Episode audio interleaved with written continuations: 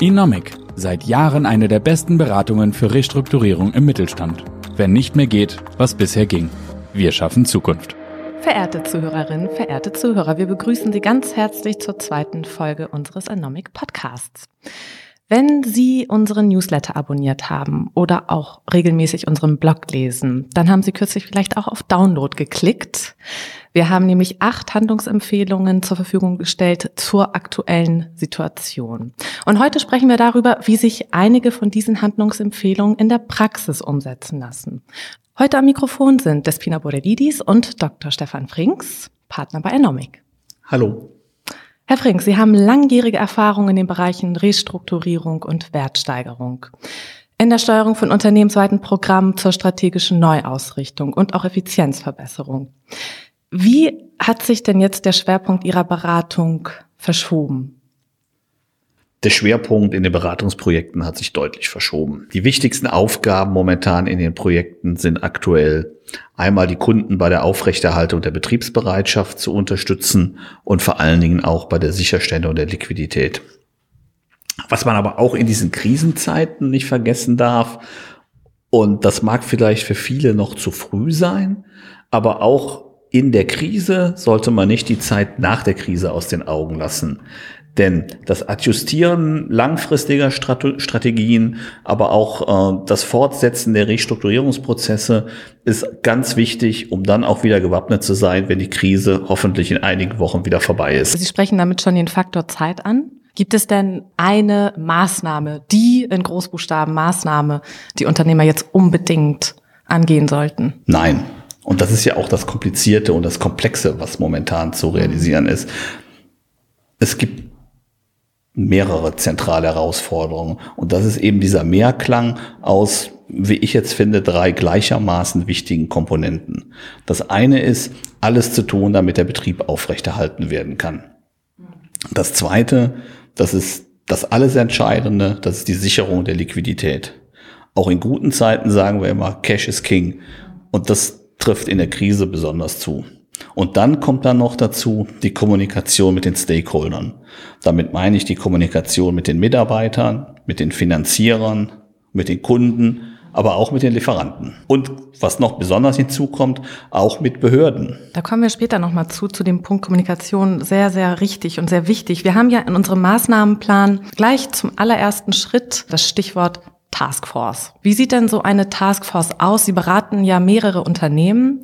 Wie entwickelt sich aktuell die Situation dort? Wurden Taskforces einberufen? Wer ist in diesen Taskforces? Worüber wird da gesprochen? Kann ich gerne aus der, aus der Praxis berichten. Also die Geschwindigkeit, mit der diese Krise ja die Unternehmen erreicht hat, erfordert auch in der Organisation sehr schnelles Handeln. Im Prinzip braucht es hier einen Krisenstab. Und da sind alle wesentlichen Bereiche und Entscheidungsträger integriert um einfach auch schnell handeln zu können. Und das ist eben das Entscheidende, dass die besprochenen und dann auch getroffenen Maßnahmen und Entscheidungen unverzüglich kommuniziert und auch umgesetzt werden. Und im Kern kristallisiert sich da auch immer sofort so eine Standardagenda heraus, so dass man schnell und effizient zum Punkt kommt. Jeder Bereich berichtet über die relevanten Themen und dann wird halt auch gemeinsam entschieden, was ist zu tun. Und das passiert täglich? Das passiert täglich wenn es not, notwendig ist, auch mehrfach am Tag. Und je nach Entscheidungslage kann man da auch Behördenvertreter einladen oder wir haben auch schon gute Erfahrungen gemacht, dass eine entsprechende Betriebsärztin dabei war, die auch entsprechende Hinweise nochmal gegeben hat oder die von der Gesamtlage berichtet hat, was dann auch einfach die, die Entscheidungsqualität an der Stelle verbessert. Das ist ein interessanter Punkt. Auch dazu ähm, kommen wir später nochmal. Wir sprachen über die Kommunikation, die innerhalb der Taskforce ähm, passiert, wie oft sie passiert, in welchem Rhythmus und mit welcher Technik. Wie kommunizieren denn jetzt gerade die Geschäftsführer und andere Stakeholder mit den Mitarbeitern? Denn es ist natürlich auch für die Belegschaft eine völlig neue Situation. Wie funktioniert die interne Kommunikation? Absolut. Und das ist ein ganz, ganz wichtiger Punkt, den Sie da ansprechen. Genau wie in der Politik im Prinzip auch auch, ist auch im Unternehmen in Krisenzeiten Führung essentiell. Die Mitarbeiter haben Unsicherheiten, Ängste, aber in Teilen auch Überlastung, weil viele einfach wirklich so sehr viel zu tun mhm. haben. Und dem begegnet, begegnet man mit guter und zielgerichteter Kommunikation. Eine Kommunikation in kleineren Gruppen bleibt weiter möglich. Hier ist es dann wichtig, dass man für die entsprechenden Kommunikatoren oder das sind dann meistens Abteilungsleiter. Ähm, hier sollte man dann Kommunikationsguidelines erstellen, um dann auch sicherzustellen, dass der Mindeststandard und dass die Botschaften, die man transportieren will, auch entsprechend rübergebracht werden können, dass diese Standards eingehalten, eingehalten werden. War das denn neu für die Unternehmen, die Sie beraten, oder existierten schon solche Kommunikationsguidelines? Nee, das war neu. Das, das, das musste neu gemacht werden. Das ist auch das, was man von, von großen Unternehmen lernen kann. Da, da ist man an der Stelle einfach äh, professioneller aufgestellt und das kann man dann ja auch gut in den Mittelstand überführen. Sie sprachen es schon an, Infektionsrisiko. Wie oder welche Schritte gehörten dazu? Sie nannten auch schon das Stichwort Betriebsärzte, was ich sehr interessant finde. Ähm, wie kann man denn sicherstellen in einem produzierenden Unternehmen, dass die Mitarbeiter ähm, sich nicht anstecken, dass die Ansteckungsgefahr möglichst minimiert wird, aber zeitgleich auch die Produktion läuft und das Unternehmen läuft? Ja. Was haben Sie da für Erfahrungen gemacht? Eine solche Situation, wie wir sie im Moment da jetzt haben, ist ja im Prinzip für alle neu. Hier gibt's ja keine Blaupause. Das hat ja, also ich kann, mich, kann mir nicht vorstellen, dass das jemals schon mal irgendwann jemand so mitgemacht hat. Aber auch hier, bewährte Methoden greifen hier. Der Ingenieur, wenn er Prozesse definiert, macht er in der Regel eine FMEA. FMEA ist eine Fehlermöglichkeiten- und Einflussanalyse. Das heißt, man überprüft praktisch im Vorhinein, was alles schiefgehen kann, wenn man einen Prozess oder wenn man ein Produktdesign. Und genau von diesen Logiken kann man sich ja auch leiten lassen. Das heißt, man fragt sich, wie können die Anlässe für Infektionen minimiert werden? Und dann kommen direkt eine ganze Menge guter Ideen. Also zum Beispiel, äh, wenn man Schichtwechsel macht, möchte man ja gerne, dass man überlappende Schichten hat, dass die Mitarbeiter entsprechend kommunizieren und dann eine Übergabe machen. Das heißt, diese Übergaben macht man jetzt eben nicht mehr, dass man verhindert, dass die Mitarbeiter untereinander in Kontakt kommen. Das heißt, Reduzierung des Infektionsrisikos. Oder aber das Erfassen von Arbeitszeiten. Da bilden sich ja immer beim Schichtwechsel irgendwelche Trauben, wo dann die Mitarbeiter an diesen Arbeitszeiterfassungsgeräten stehen. Auch hier klare Ansage, Arbeitszeiterfassung erfolgt alleine und mit Mindestabstand. Viele Unternehmen bieten Umkleidekabinen, Duschräume. Keine Nutzung mehr von Duschräumen und Umkleidekabinen. Was ist mit der Küche? Kantinen sind geschlossen. Ist alles dicht. Das ist alles dicht. Es gibt Aufenthaltsräume, wo man entsprechend äh, weit genug auseinander, wo die Tische auch weit genug auseinandergestellt sind, wo man dann maximal einzeln sitzen darf und mitgebrachtes Essen verzehren darf, aber es gibt keine Kantinen mehr. Oder aber Infektionsherd, Aufzüge. Wir haben untersagt keine Nutzung von Aufzügen mehr. Wir wissen auch über das Virus, dass es auf glatten Flächen vergleichsweise lange überlebt. Was bedeutet das in der täglichen Praxis? Wir fordern die Mitarbeiter auf, auch die Handläufe in Treppenaufgängen nicht mehr zu benutzen. Auch wenn aus Arbeitssicherheit praktisch auf jeder zweiten Stufe steht, äh, bitte Handläufe benutzen. So sieht man eben, wie sich äh, Vorgaben und Rahmenbedingungen einfach in dieser Zeit ändern. In größeren Unternehmen haben wir das auch strikte Trennung von Gebäudeteilen. Dass praktisch sich Mitarbeiter aus unterschiedlichen Gebäudeteilen eben nicht mehr gegenseitig besuchen, sondern dann entsprechend telefonieren. Überall werden Desinfektionsmittel bereitgestellt. Das heißt, wer das und wer das Gebäude betritt, desinfiziert erstmal die Hände. In größeren Unternehmen strikte Zufahrtkontrollen, klare auch Beschilderung und Verbot aussprechen, wenn irgendeiner an Symptomen leidet. Was wir auch machen, das Hinzuziehen von Experten, wie zum Beispiel Betriebsärztinnen und Ärzte, die natürlich die ganzen Maßnahmen nochmal aus medizinischer oder aus, aus Infektionsrisikosicht überprüfen, da nochmal durchgehen. Und da kommen dann ja auch solche Tipps. Nun haben ja viele Unternehmen ähm, reagiert, haben direkt äh, die halbe oder mehr ähm, von der Belegschaft nach Hause geschickt in, ins Homeoffice. Wie waren denn die Unternehmen, die Sie beraten, darauf vorbereitet auf diese Situation? Also Homeoffice ist ja gerade im Mittelstand oft äh, ein Instrument, was nicht allzu gerne gesehen wird. Und vor dem Hintergrund sind da auch die Unternehmen teilweise hoffnungslos hinten dran. Das bedeutet, dass da die Infrastruktur einfach noch nicht eingerichtet ist, dass zu wenig Mitarbeiter mit Laptops ausgestattet sind. Das heißt, wir mussten hier erstmal noch fast schon wie auf dem Schwarzmarkt gucken, was noch an Laptops verfügbar war und die dann entsprechend auch in hoher Geschwindigkeit aufrüsten, sodass Mitarbeiter Laptops bekamen. Äh, die Desktop-PCs mussten für Homeoffice-Anwendungen entsprechend aufgerüstet werden. Und dann kommen natürlich so Instrumente dazu, ähm, für Videotelcos, beispielsweise Zoom oder von Microsoft gibt's jetzt auch dieses Teams. Äh, Programm, mit dem man arbeiten kann. Das ist einfach für viele Unternehmen wirklich neu und muss gelernt werden. Auch das, das Arbeiten über Telco. Für Berater ist es nicht neu, die kennen das. Jeder, jeder junge Berater kennt die Situation, wie es ist, wenn er irgendwo in einem Teamraum arbeitet, wo es vielleicht auch laut ist, wo dauernd einer rein und raus geht, dass man da trotzdem kon kon äh, konzentriert arbeiten kann. Das müssen die Leute auch lernen. Oder auch so ganz simple Sachen. Wenn man dann irgendwelche Rechner fürs Homeoffice fit macht, da muss man ja auch wieder sicherstellen, dass dann bei der Ausgabe wieder keine Schlangen entstehen, dass man dann Einzelausgabe gemacht, auch wieder Stichwort Infektionsrisiko. Oder aber äh, oft sind die IT-Infrastrukturen im Unternehmen entsprechend Richtig. überlastet. Ja, wie erreicht man so. denn, dass die nicht überlasten? Das ist ja schwierig. Wenn so jetzt alle, die im, genau, wenn alle, die im Homeoffice arbeiten, auf einmal aufs SAP zugreifen, bricht es sofort zusammen. Richtig. Das heißt, wir haben jetzt hier Schichtpläne gemacht, wo einzelne Abteilungen im SAP arbeiten können. So, dann erreicht man auch, dass die Leitungen nicht überlastet werden. Ich kann mir auch vorstellen, dass viele Menschen, die plötzlich zu Hause arbeiten, da auch, wie Sie auch sagten, den Fokus verlieren. Gibt es denn auch so ein paar, ein paar Soft-Guidelines, wie man seinen Fokus ausrichten kann? Weil viele, denke ich mal, kommen mit einer Software wie einer, wie Zoom beispielsweise überhaupt nicht zurecht. Das ist absolut neu. Ja, das kennen sie gar nicht. Das haben wir so gemacht, da haben wir dann auch entsprechende Hotlines eingerichtet, Ach, wo schön. sich die Mitarbeiter mhm. dann entsprechend äh, dran wenden können, wenn da Fragen auftreten. Kommen wir zum nächsten Punkt, Punkt zwei. Ähm, unsere, Handlung, unsere Handlungsempfehlung äh, lautet Transparenz sichern.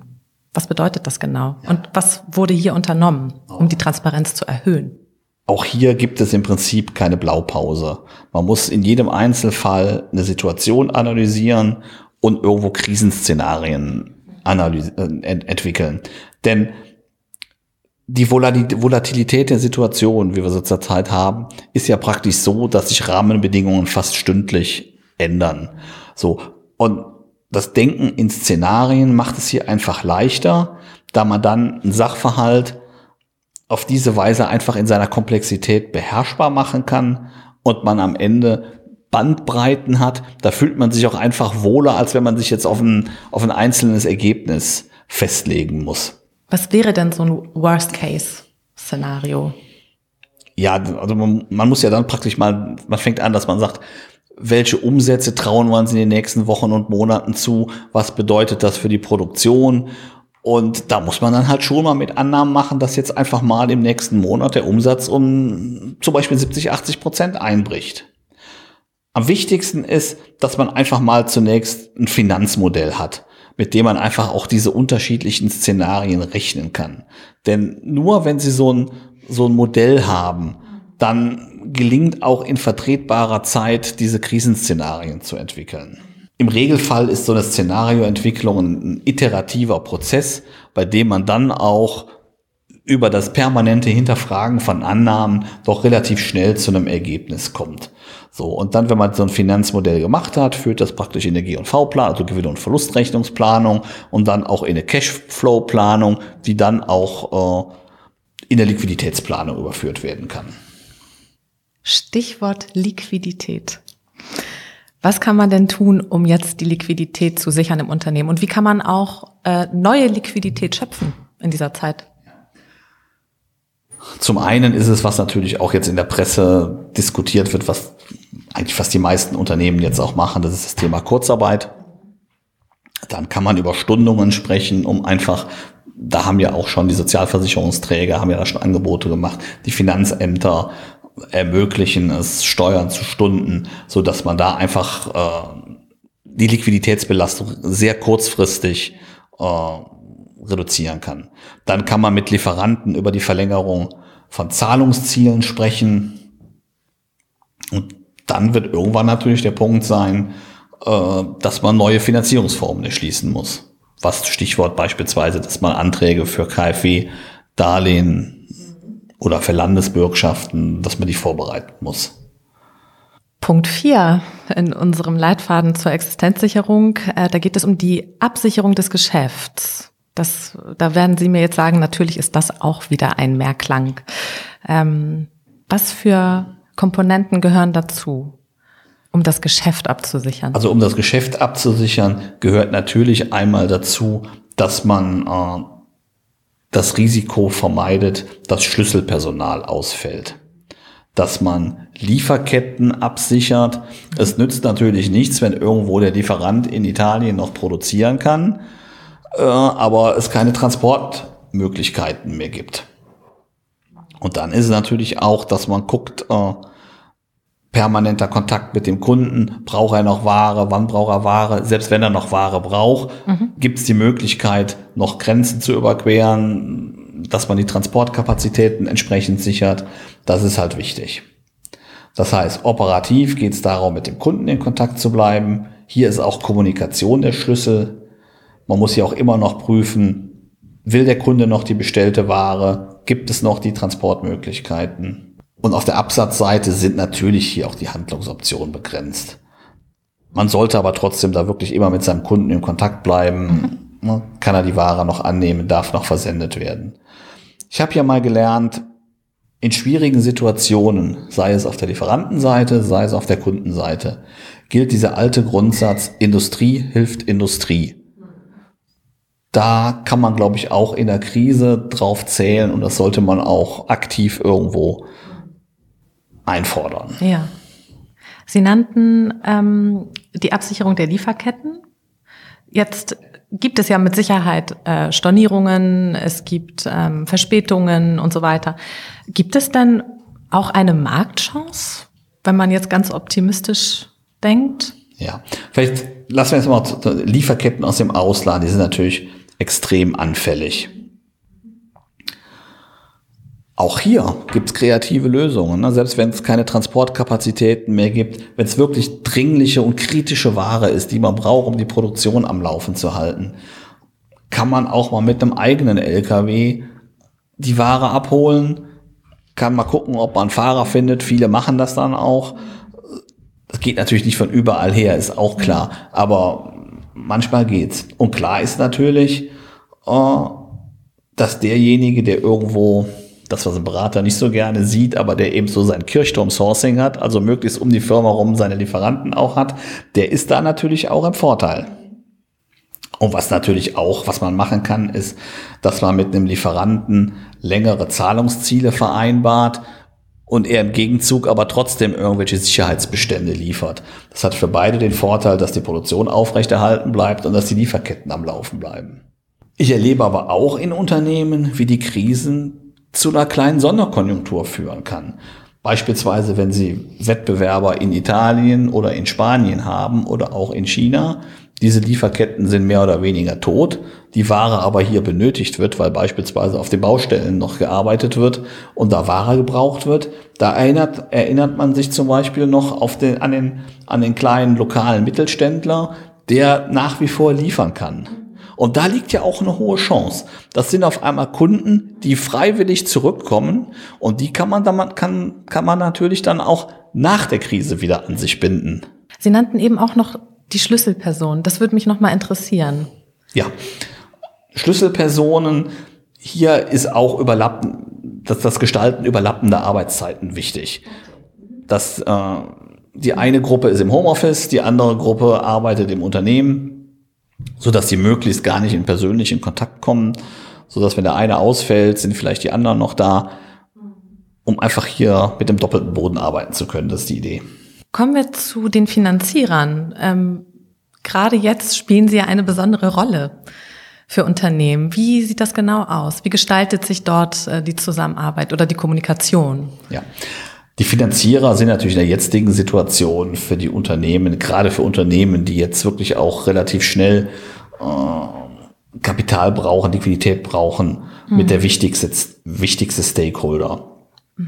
Und eine zielgerichtete und proaktive Kommunikation ist hier wirklich wichtig. Denn auch in den Bankhäusern oder bei den Warenkreditversicherungen und den Factoring-Instituten herrscht aktuell auch Ausnahmezustand. Die Mitarbeiter, die sind von einer Telco, gehen die in die nächste. Das heißt, hier ist wirklich auch eine effiziente Kommunikation mit professionellen, nachvollziehbaren, idealerweise selbsterklärenden Unterlagen erforderlich. Und hier zeigt sich, wer in der Vergangenheit ein gutes und vertrauensvolles Verhältnis aufgebaut hat, das ist hier essentiell. Das heißt, bei der Kommunikation mit den Finanzierern und gerade auch bei der Erstellung von, von Unterlagen, die jetzt für eine neue Finanzierung wichtig ist, da können Berater auch einfach sehr gut unterstützen. Das heißt, hier können in kürzester Zeit wirklich die Unterlagen erstellt und aufbereitet werden, die einfach äh, von den Finanzierern in der Situation benötigt werden. Und im Regelfall erwarten die Finanzierer auch hier relativ schnell eine Evaluierung durch neutrale Dritte. Viele Unternehmen ähm, planen natürlich. Ist ja auch der Regelfall, dass man seine Jahresplanung macht, seine Finanzplanung macht, seine Geschäftsplanung und so weiter. Ähm, nun haben wir diese veränderte Situation. Bedeutet das dann, die ganzen Unternehmenspläne, die man so gemacht hat, die können einmal über Bord? Ähm, man muss jetzt ganz neue ähm, Unternehmenspläne schaffen. Wie können denn Unternehmen ähm, es in der Situation hinkriegen, mit der Volatilität der Lage umzugehen? Also grundsätzlich sagen wir immer, ein gutes Controlling ist auch durch ein hohes Maß an Plantreue gekennzeichnet. Und auch wenn es extrem schwierig ist, man muss im Moment in den Szenarien denken und da auch so schnell wie möglich wieder in eine neue Planungslogik zurückfinden. Das heißt, irgendwann ist es ja erkennbar, in welche Richtung es geht. Wahrheit und Klarheit ist da auch das Thema. Und hier muss sich jetzt jeder fragen, ob er seine Hausaufgaben gemacht hat. Hat man entsprechend Transparenz auf der Zahlenseite geschaffen? Ist man in der Lage, eine neue Planung zu erstellen, die die Situation abbilden kann? Hier geht es vor allen Dingen darum, alle Informationen, die man im, im Unternehmen oder auch im, im Umfeld des Unternehmens hat, entsprechend zu nutzen. Das heißt hier Kommunikation mit allen Stakeholdern aufrechterhalten oder verbessern. Das heißt, alles, was man über die Supply Chain einfließen lassen kann, alles, was man über den Markt hat, entsprechend einfließen lassen. Und das muss man dann in einem iterativen Prozess im Prinzip wie, wie in jeder Jahresplanung, die ab dem Herbst in den Unternehmen passiert, muss man das wieder in die Zahlenseite überführen. Das heißt, wenn man seine Hausaufgaben nicht gemacht hat, dann fällt es einem jetzt besonders auf die Füße. Das ist leider so. Und da muss man natürlich gucken, dass man sich dann vielleicht auch schnell von externer Seite entsprechend Hilfe holt. Spielt denn auch Flexibilität eine wichtige Rolle? Sie sagten auch im Vorgespräch, manchmal ändert sich das tatsächlich stundenweise. Flexibilität spielt eine ganz hohe, ganz wichtige Rolle. Das heißt, man muss seine ganzen Instrumente auch so anpassen, dass man auch schnell neue Entwicklungen abbilden kann. Das ist essentiell. Nun lässt sich die aktuelle Krise nicht unbedingt mit der Finanzkrise vergleichen, die wir 2008, 2009 hatten. Da sagen auch Experten, das ist die Geschwindigkeit, ähm, die Dynamik, das ist eine ganz andere, lässt sich überhaupt nicht äh, vergleichen. Gibt es aber, würden Sie sagen, gibt es etwas, das uns zeigt, wir haben daraus gelernt aus dieser Phase? Was können wir heute anwenden? Was sind unsere Erfahrungswerte aus der Zeit? Also ich glaube, in der Finanzkrise hat man seinerzeit gelernt, schnell und auch beherzt runterzufahren. Das ging ja wirklich auch relativ zügig. Das hat, hat eigentlich gut geklappt. In, den, in der jetzigen Krise hat genau das in den meisten Fällen wirklich hervorragend und mhm. schnell funktioniert. Die Politik war da auch ähm, schnell in der Lage, die entsprechenden Inf äh, Instrumente bereitzustellen.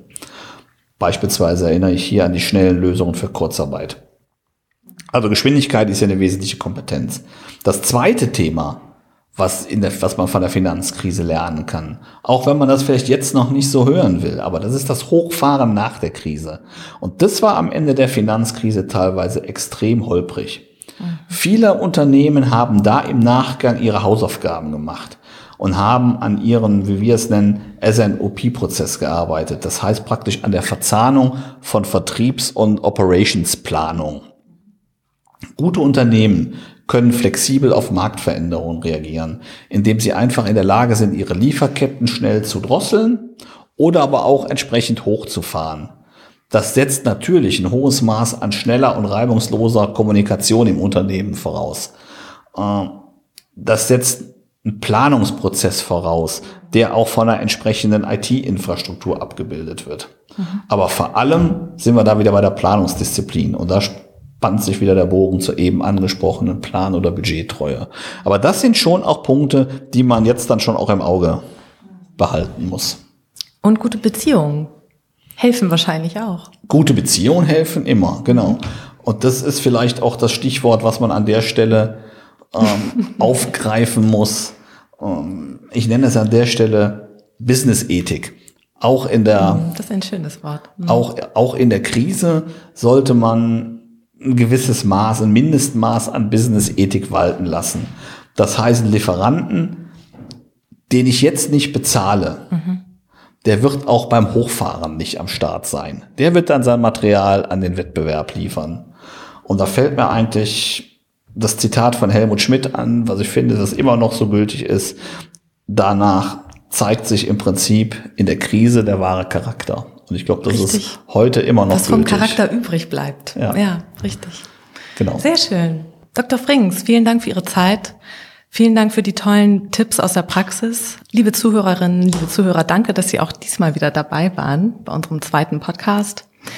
Schalten Sie gern wieder ein. Wir halten Sie gern auf dem Laufenden und wie immer in der Zwischenzeit freuen wir uns natürlich über Feedback an kontakt@anomic.com. Bleiben Sie gesund. Inomic, seit Jahren eine der besten Beratungen für Restrukturierung im Mittelstand. Wenn nicht mehr geht, was bisher ging.